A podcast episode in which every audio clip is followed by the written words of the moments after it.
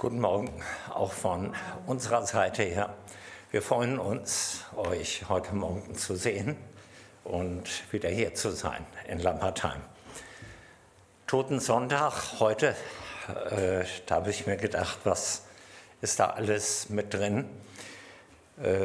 Und ja, auch ich habe einen lieben Menschen verloren, meine erste Frau bei Claudia, ist ihr Vater im März gestorben. Und ich habe mir gedacht, in jedem Fall ist es immer wieder eine Geschichte eines Einzelnen mit Gott oder eine Geschichte von Gott mit dem Einzelnen. Das ist, was unser Leben prägt, unsere Beziehung zu Gott, unser Lebensweg mit Gott, was wir daraus machen und ja, wie Gott mit uns umgeht. Immer wieder ganz besondere Erfahrung. Heute Morgen möchte ich deshalb eine Person in den Vordergrund rücken. Ich persönlich mag die Lebensgeschichten, die wir in der Bibel finden. Und heute Morgen soll es speziell um einen der Könige von Israel gehen, um den König Asa, der mir einfach mal aufgefallen ist beim Lesen von Gottes Wort. Und ja, ich habe so manches entdeckt im Leben von Asa. Ich würde Asa so beschreiben: Asa, ein Mann der Tat. Das zeichnet Asa aus. Er war nicht der Mann der Worte, was nicht heißt, dass er nicht viele Dinge gesprochen hat, auch wichtige Dinge, aber er war ein Mann der Tat, der Dinge anpackte und Dinge auch umsetzte. Vielleicht kurz etwas zum Zusammenhang von Asa. Das finden wir natürlich im Buch der Könige, aber ich möchte mich konzentrieren eher auf das Buch der Chronik, auf 2. Chronik. 14 für den, der das lesen möchte, 14 und folgend. Etwas zum geschichtlichen Kontext. Jerobeam regierte ja Israel, das Nordreich. Israel war ja nach dem Tod von Salomo aufgeteilt in zwei Reiche. Einmal Israel, das Nordreich mit Jerobeam, und Rehabeam, der das Südreich regierte, das sich dann Juda nannte. Vor Asa regierte Abiyah das Südreich Juda. Und als Asa König wurde, da war Jerobeam, der das Nordreich regierte, schon 21 Jahre lang König. Bis zu dieser Zeit gab es ständig Krieg zwischen Israel und Juda. Erst mit der Regierung von Asa hatte das Land 10 Jahre lang Frieden. Was war der Schwerpunkt der Regierung von Asa? Asa forderte Juda auf, den Herrn zu suchen. Das war das Prägende seiner ganzen Regierungszeit, dass er das Volk aufrief, den Herrn zu suchen.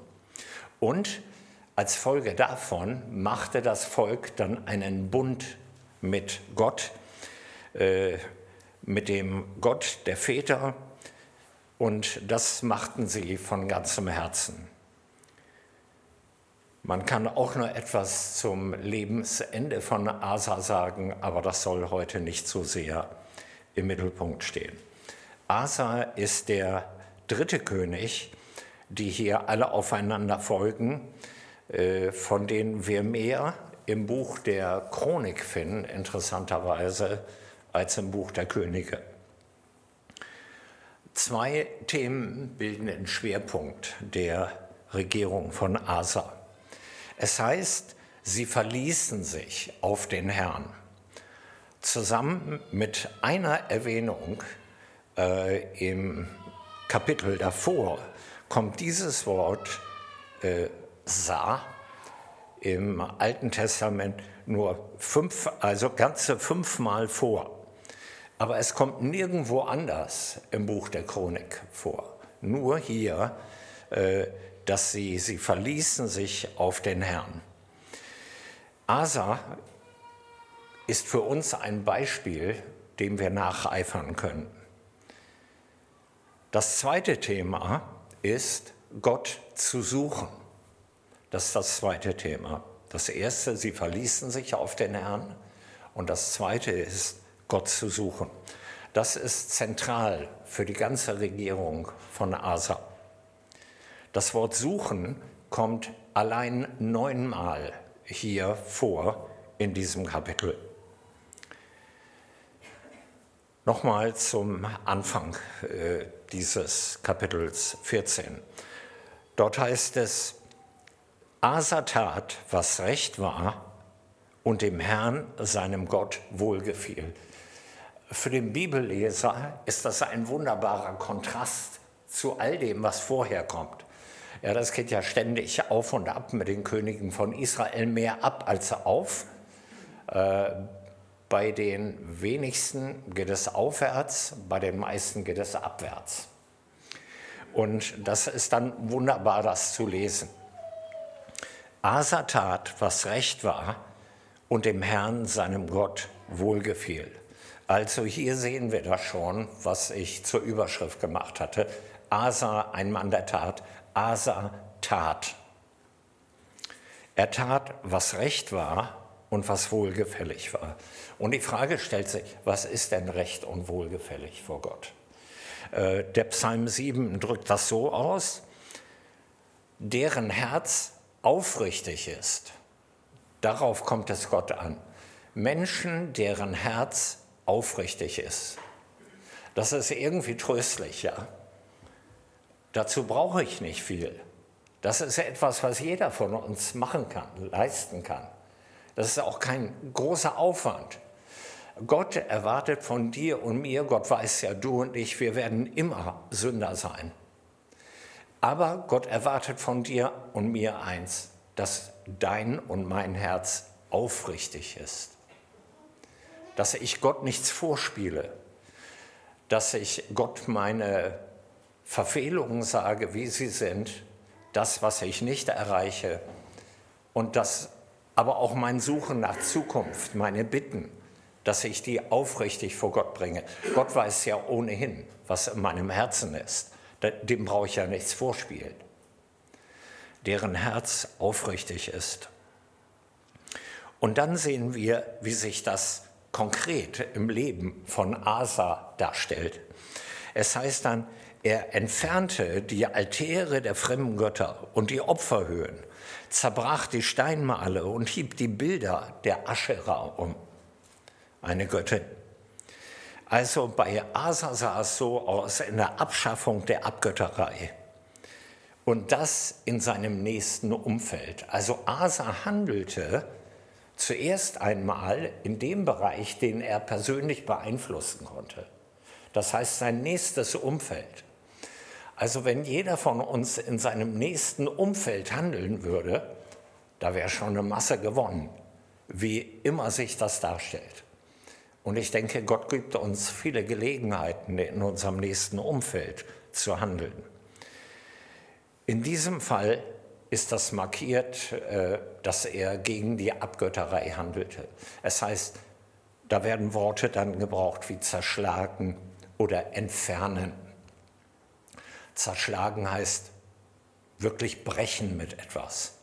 Oder entfernen heißt aus dem Leben heraus. Aus dem Leben heraus die Dinge, die Gott ein Gräuel sind.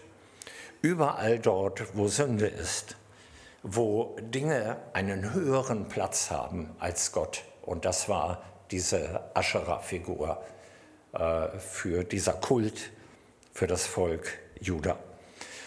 Und im nächsten Vers heißt es, er gebot Juda, dass sie den Herrn, den Gott ihrer Väter suchen und täten nach dem Gesetz und Gebot. Ich möchte mit euch einfach mal so durch die Verse in diesem Fall durchgehen. Er gebot Juda, dass sie den Gott ihrer Väter suchten, ja, hier haben wir das Wort suchten schon wieder, und täten nach dem Gesetz und den Geboten des Herrn. Wieder das Wort er tat. Er fing also bei sich an Und dann predigte er anderen. Das ist ein biblisches Prinzip.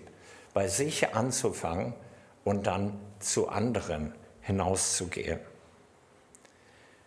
Das heißt nicht, dass man sich erstmal perfekt machen muss. Ja? Das schafft keiner von uns. Es reicht also nicht aus, nur den Gottesdienst zu besuchen, um Gottes Frieden vielleicht zu erhalten, sondern wie bei Asa geht es darum auch, Dinge in meinem Leben aktiv zu beseitigen, die in meinem Leben sind und die Gott stören. Das aktiv zu beseitigen, das ist wichtig im Leben. Und er fährt dann fort und sagt, er entfernte aus allen Städten Judas die Opferhöhen und die Rauchopfersäulen. Und das Königreich hatte Ruhe unter ihm.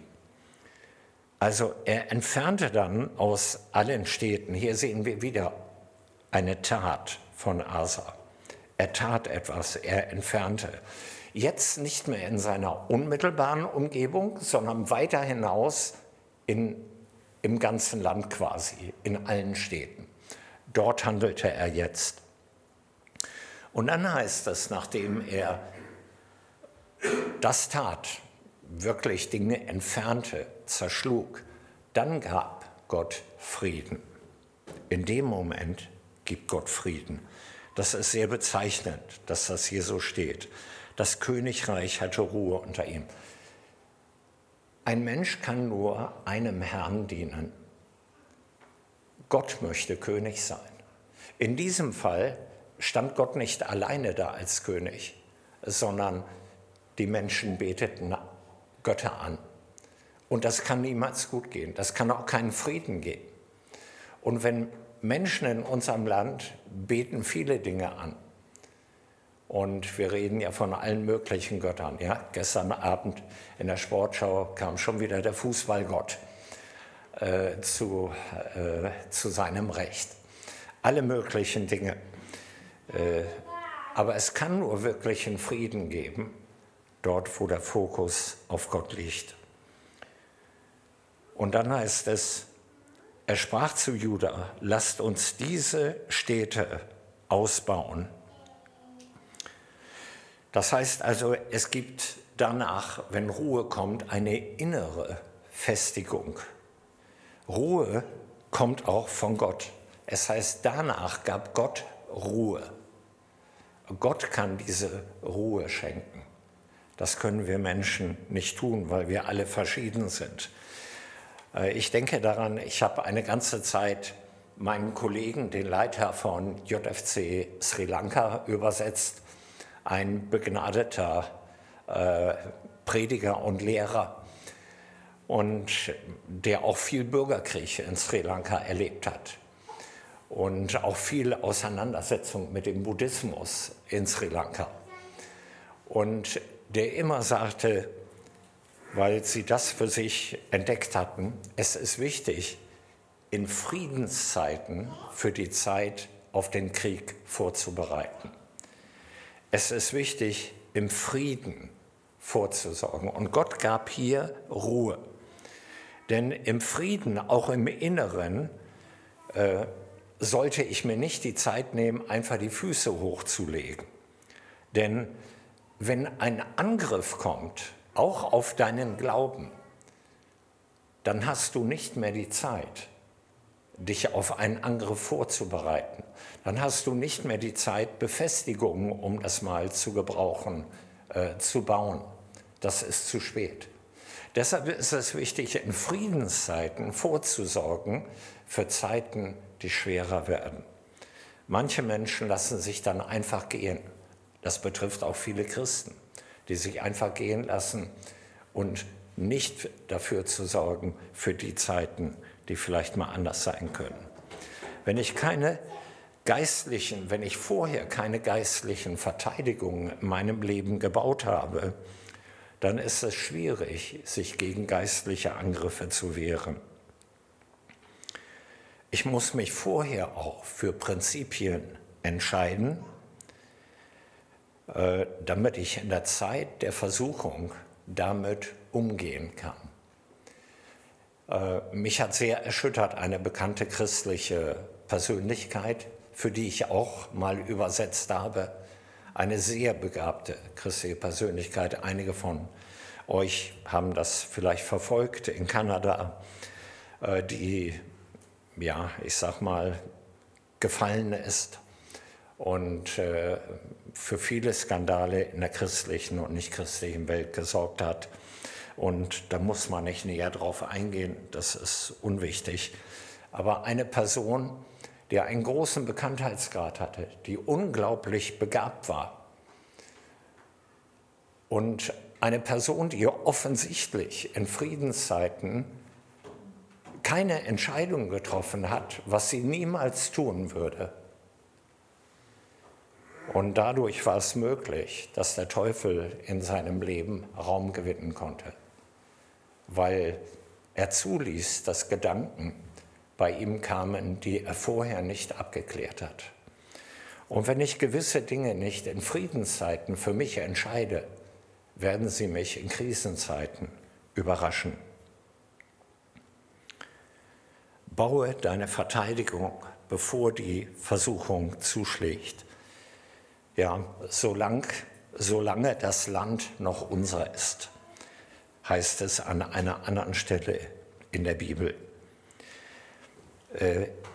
Gott hat Ruhe gegeben und jetzt sagt Asa, lasst uns diese Städte ausbauen und um sie Mauern herumführen mit Türmen, Toren und Riegeln, solange das Land noch unser ist. Denn wir haben den Herrn, unseren Gott, gesucht und er hat uns Ruhe gegeben, ringsumher. Also bauten sie und es ging ihnen glücklich vonstatten. Das ist ganz wichtig, in diesem Moment zu bauen und Entscheidungen zu treffen im eigenen Leben. Warum ist das wichtig? Eigentlich hätte sich Asa gut ausruhen können. Es heißt hier im nächsten Vers, Asa hatte nämlich eine Heeresmacht in Juda von 300.000 Soldaten. Sie trugen große Schilde und Spieße und die aus Benjamin hatten noch 280.000 Soldaten. Also insgesamt waren das 580.000 Soldaten. Das ist eine ganze Menge. Und trotzdem baute Asa Befestigung.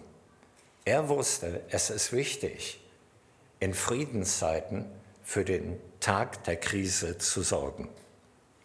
Und das ist sehr berechtigt, denn im nächsten Vers sehen wir, dass Unheil kommt. Es kommt oftmals anders, Angriffe kommen oft anders, wie wir sie uns ausrechnen. Deshalb überraschen sie uns auch, weil sie anders sind, als wie wir es ausrechnen. Denn wenn es so käme, wie wir sie uns ausrechnen, könnten wir ihnen auch leicht begegnen.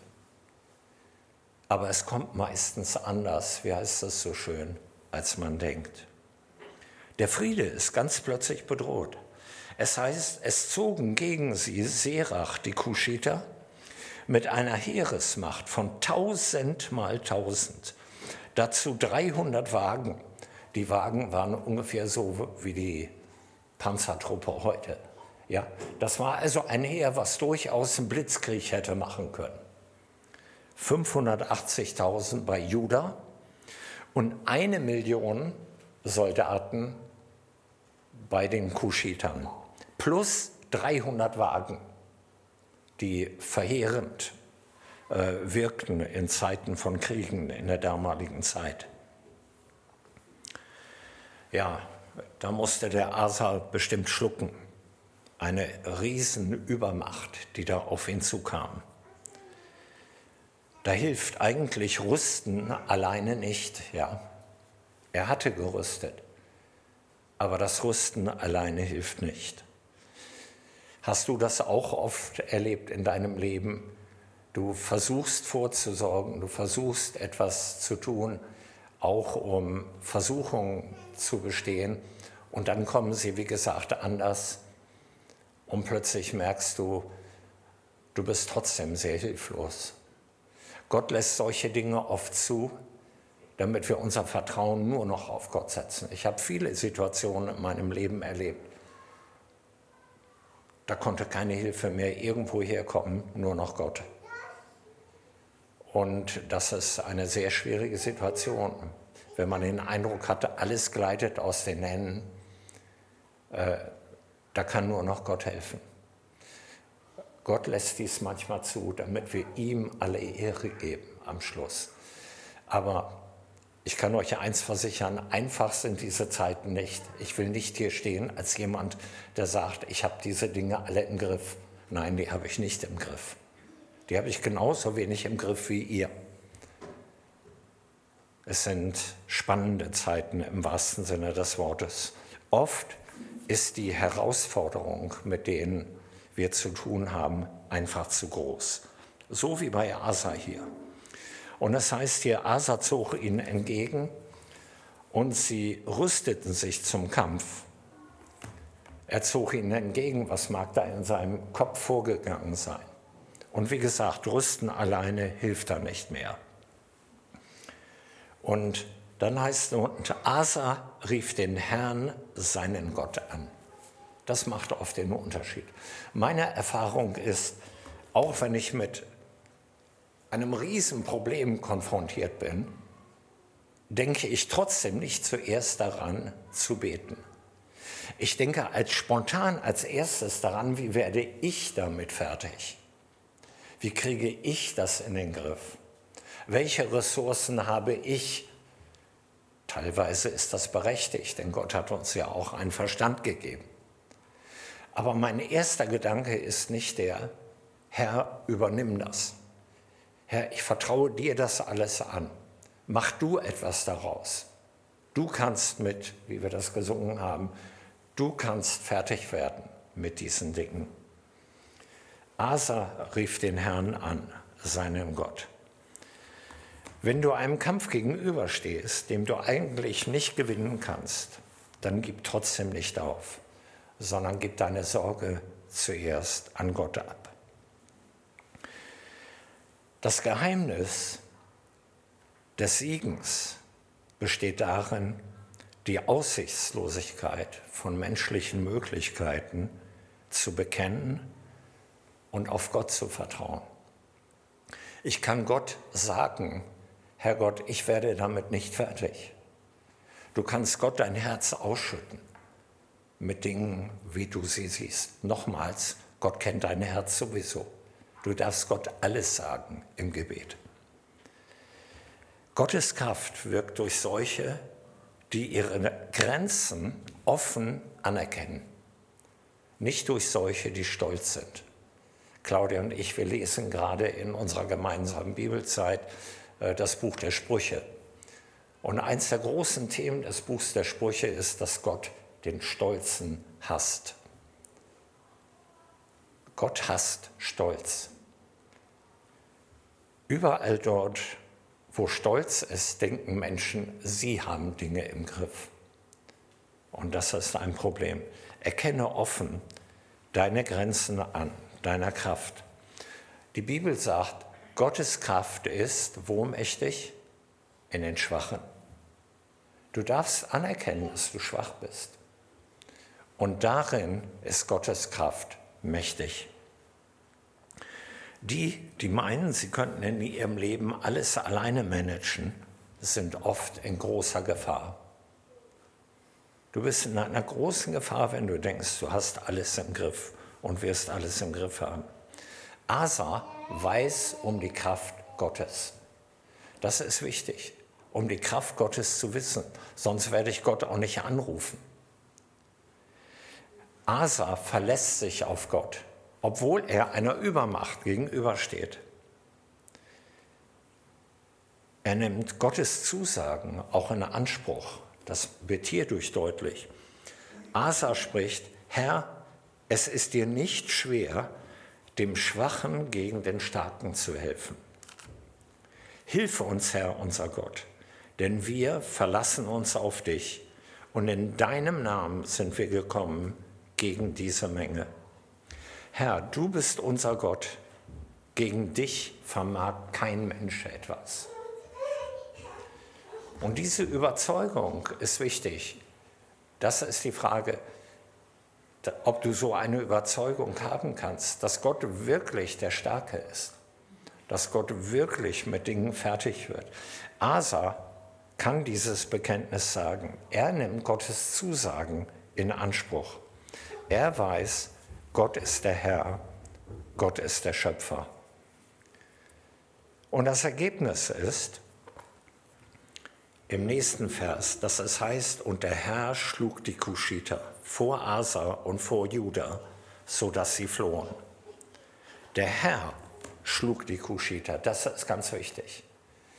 Asa hat ja in dieser Chronik mitgewirkt. Und Asa lässt schreiben, der Herr schlug die Kuschiter. Ist es nicht so oft, wenn Dinge aus der Welt sind, wenn Probleme gelöst sind, dass wir dann sehr schnell sagen, ich habe das gemacht oder meine Fähigkeiten haben das gemacht. Nein, kannst du dann auch noch Gott die Ehre geben und sagen, der Herr hat das gemacht. Und das ist wichtig, mit Gott kann es gelingen. Und Asa gibt Gott die Ehre. Asa war ein König, der gelernt hat, Gott die Ehre zu geben. Das ist eine wunderbare Qualität, die nicht jeder hat. Gott die Ehre zu geben. Als ich über viele Jahre Leiter der Arbeit von JFC war, hat der eine oder andere gesagt, dass ich nicht so gut in PR wäre. Ja? Öffentlich groß Werbung zu machen, da mag wohl was dran sein. Vielleicht ist meine norddeutsche Nüchternheit da im Wege. Aber es war mir irgendwie fremd, immer mich in den Mittelpunkt zu stellen. Sondern es war mir ein Anliegen, dass Gott im Mittelpunkt steht, wenn er etwas tut. Dass Gott etwas tut, nicht dass ich etwas tue. Und das ist das Problem von so manchem begabten Menschen. Ich habe viele begabte Menschen erlebt, die am Ende ihres Dienstes nicht gut geendet haben. Diese Begabung haben sie letzten Endes, war ihr Fall, ihre Begabung. Und das ist einfach schade, wenn so etwas passiert. Asa gibt Gott die Ehre. Und deshalb heißt es, Asa, samt dem Volk, das bei ihm war, jagte ihn nach, also den Kuschitern, bis nach Gera. Und die Kuschiter fielen, sodass keiner von ihnen am Leben blieb. Sie wurden zerschlagen vor dem Herrn und vor seinem Herr. Und Juda trug sehr viel Beute davon. Das ist einfach beeindruckend. Ja, eben noch war das eine große Übermacht, eine große Versuchung. Und dann heißt es hier im nächsten Vers, keiner von ihnen blieb über. Hast du das schon mal erlebt, dass du vor einem ganz, ganz großen Problem standst? Du hast überhaupt keinen Ausweg mehr gesehen. Und dann hat Gott das Problem gelöst. Ich habe das einige Male erlebt. Und manchmal habe ich dann Gott nicht mal gedankt im ersten Moment. Ich war einfach nur froh, dass das Problem aus der Welt ist. Und sehr oft vergisst man einfach das Danken. Aber Gott kann es so machen, dass das Problem so aus der Welt ist, dass wirklich nichts mehr da ist. Und das habe ich auch mehrfach erlebt. Das Problem ist komplett aus der Welt. Und sie schlugen, heißt es, alle Städte um Gera her. Sie plünderten alle Städte, denn es war viel Beute da drin. Und sie führten viele Tiere weg und so weiter. Das heißt also, sie hatten einen großen Sieg. Und Juda steht größer da als je zuvor. Das Neue Testament ermutigt Gläubige immer wieder, Gott zu suchen. Gleichzeitig macht es aber auch deutlich, dass Gott derjenige ist, der dich noch mehr sucht, als du ihn suchst. In gewisser Weise sucht niemand wirklich Gott. Paulus sagt das so im Römerbrief. Da sagt Paulus, da ist keiner, der verständig ist. Da ist keiner, der nach Gott fragt. Keiner, der Gott sucht. Sondern sie wollen alle Dinge, meine Worte, auf ihre Wege selbst erledigen. Obwohl Gott jedermann einlädt, ihn zu suchen. In der Apostelgeschichte können wir das gut lesen. Dort heißt es, nachdem Israel zerstreut war, danach will ich mich wieder zu ihnen wenden. Ich will die zerfallene Hütte Davids wieder aufbauen und ihre Trümmer will ich wieder aufbauen und ich will sie wieder aufrichten, damit die Menschen, die übrig geblieben sind, nach dem Herrn fragen. Dazu auch alle Heiden, das heißt alle die, die Gott nicht kennen. Gott lädt alle ein, ihn zu suchen. Letzten Endes kannst du Gott nur finden, weil Jesus gekommen ist, wie es im Lukas-Evangelium steht. Jesus ist gekommen, zu suchen und selig zu machen, was verloren ist. Gott sucht mehr, als du suchst. Jesus war bereit, das eine verlorene Schaf aus einer Herde von 100 zu suchen. Er war auch bereit, den einen verlorenen Sohn zu suchen. Gott zu suchen ist sehr notwendig und wichtig. Das Neue Testament erneuert diese Einladung, die im Alten Testament steht. Im Matthäus-Evangelium lesen wir, suchet, so werdet ihr mich finden. Suchet. Und das Neue Testament macht nochmal deutlich, dass Gott diejenigen belohnen wird, die ihn suchen werden. Im Hebräerbrief, im 11. Kapitel, lesen wir,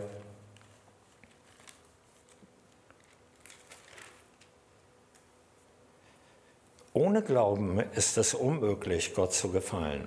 Denn wer zu Gott kommen will, der muss glauben, dass er ist und dass er denen, die ihn suchen, ihren Lohn gibt. Es lohnt sich, Gott zu suchen.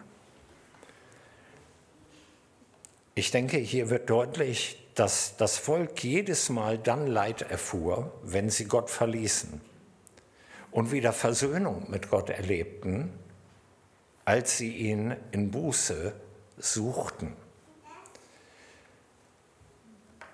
Vielleicht wirst du denken, ich bin ja schon Christ.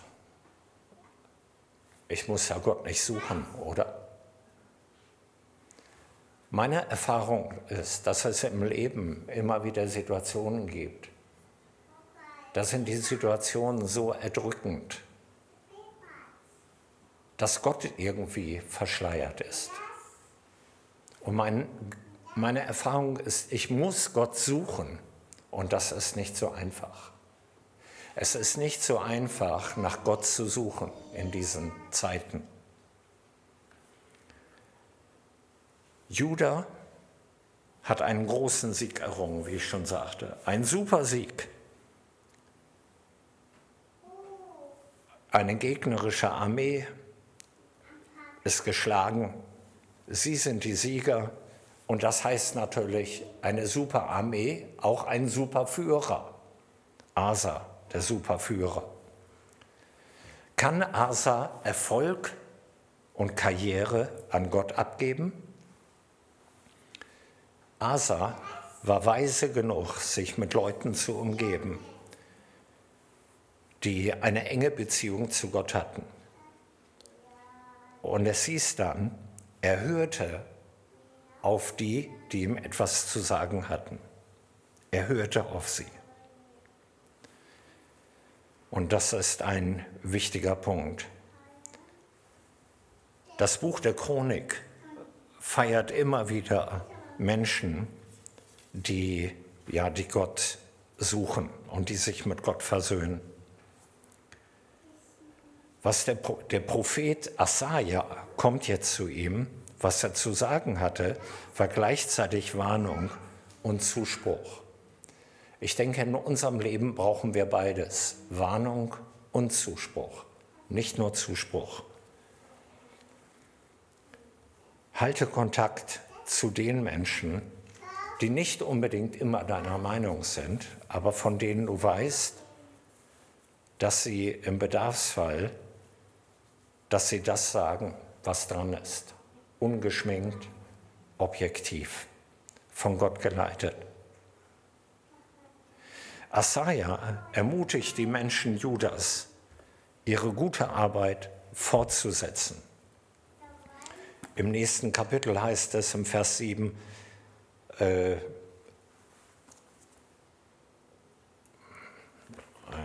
weiter zurück, was Asaja zu dem Volk sagte. Es heißt hier, ihr aber seid getrost und lasst eure Hände nicht sinken, denn euer Werk hat seinen Lohn. Vielleicht erlebst du so manche Herausforderung in deinem Leben. Vielleicht hast du auch das Gefühl, Gott ist weg. Vielleicht hast du das Gefühl, du musst Gott suchen, wie Asa ihn suchte oder suchen musste. Und zu denen, sagt der Prophet, eure Arbeit hat seinen Lohn. Das ist, was der Gegner Gottes verhindern möchte, dass du weitermachst. Er möchte, dass du liegen bleibst. Asaja sagt, ermutigt sie. Er sagt, eure Arbeit wird belohnt werden. Vielleicht sind hier auch Menschen, die für unterschiedliche Dinge beten. Und ja, manche sind vielleicht entmutigt in manchen Dingen. Aber auch euch gilt das Wort, eure Arbeit wird belohnt werden. Sei nicht entmutigt, wenn du hier auf der Erde manchmal nicht die Früchte deiner Arbeit siehst. Die Bibel sagt ständig, dass es Mühe macht, unser Leben hier auf der Erde. Aber auch Gott hat Mühe mit dir. Nicht nur du Mühe mit dem, was du hier auf der Erde hast. Beides, sagt Gottes Wort. Die beste Belohnung werden Christen nicht hier auf der Erde erleben, sondern in ihrem zukünftigen Leben.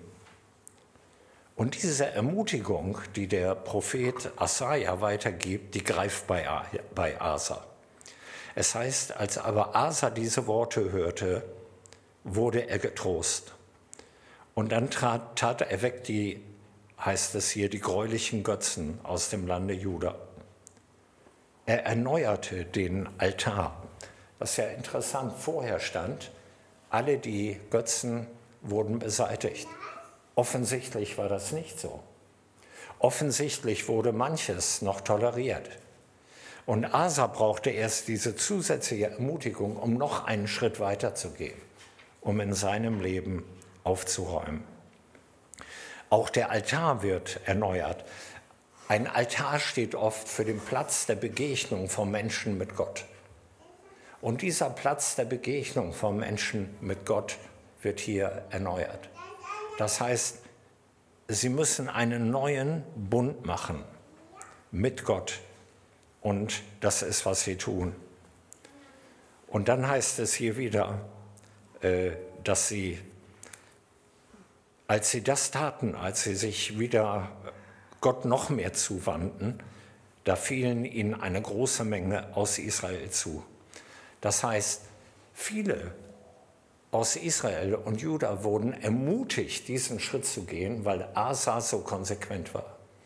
Wenn du in deinem Leben, und dazu braucht man nicht viele Worte, wenn du in deinem Leben so handelst, wie Gott das möchte, andere Menschen werden es sehen.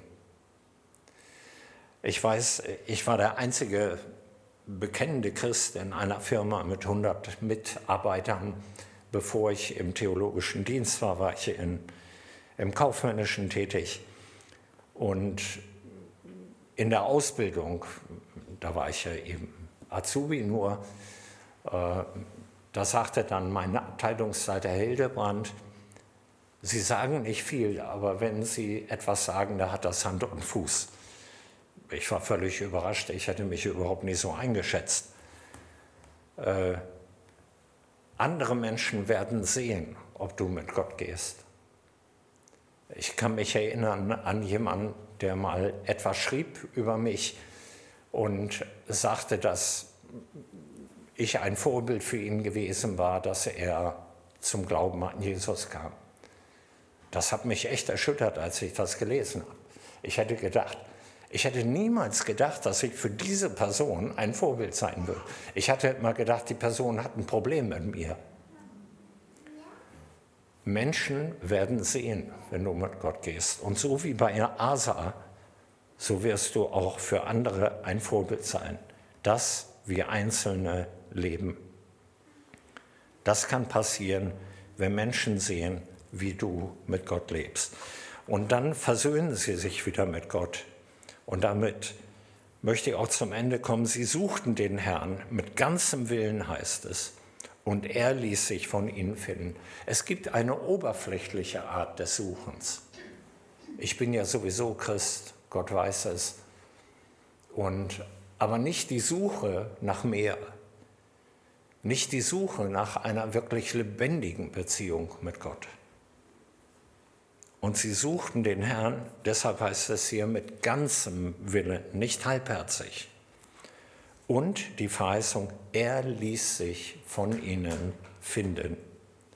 Und dann wieder, und der Herr gab ihnen Ruhe ringsumher. Der Preis für Ruhe ist, dass die Beziehung zu Gott stimmt, zuerst einmal. Dass eine gute und intakte Beziehung zu Gott da ist. Dass nichts in meinem Leben ist, was Gott hasst. Und dazu fordert Gott dich auch heute Morgen auf. Ich wünsche dir Ruhe in deinem Leben. Ruhe an diesem Tag und auch Ruhe in deinem weiteren Leben. Die Voraussetzung ist eine ungeteilte Beziehung zu Gott. Und immer wieder das Suchen nach Gott. Nicht in dem Sinne, sich zum ersten Mal für Jesus zu entscheiden. Vielleicht ist das auch für jemanden dran. Nein, das Suchen immer wieder nach einer intakten Beziehung zu Gott. Das wünsche ich jedem. Amen. Vater im Himmel, wir befehlen dir Matthias und Rosmarie an, auch ihre ganze Familie. Wir bitten dich um deinen Segen für all das, was wir gehört haben, um deinen Segen für die Kinder, um Bewahrung und die Tochter, dass sie wieder eine Arbeit findet, auch um Bewahrung, auch für den Sohn beim Studium in den USA, um deinen Segen für ihre Arbeit in der theologischen Fortbildung und auch, dass bei dem Nachbarn dein Wort greift. Herr, wir sehen, dass in Südamerika auch viele herausfordernde Situationen sind, sei es mit Corona oder sei es mit Gewalt. Und wir bitten dich, dass du sie als Familie dort schützt und sie bewahrst und ihren Dienst segnest. Und der Friede Gottes, der höher ist als alle menschliche Vernunft, der bewahre unsere Herzen und Sinne in Jesus Christus. Amen.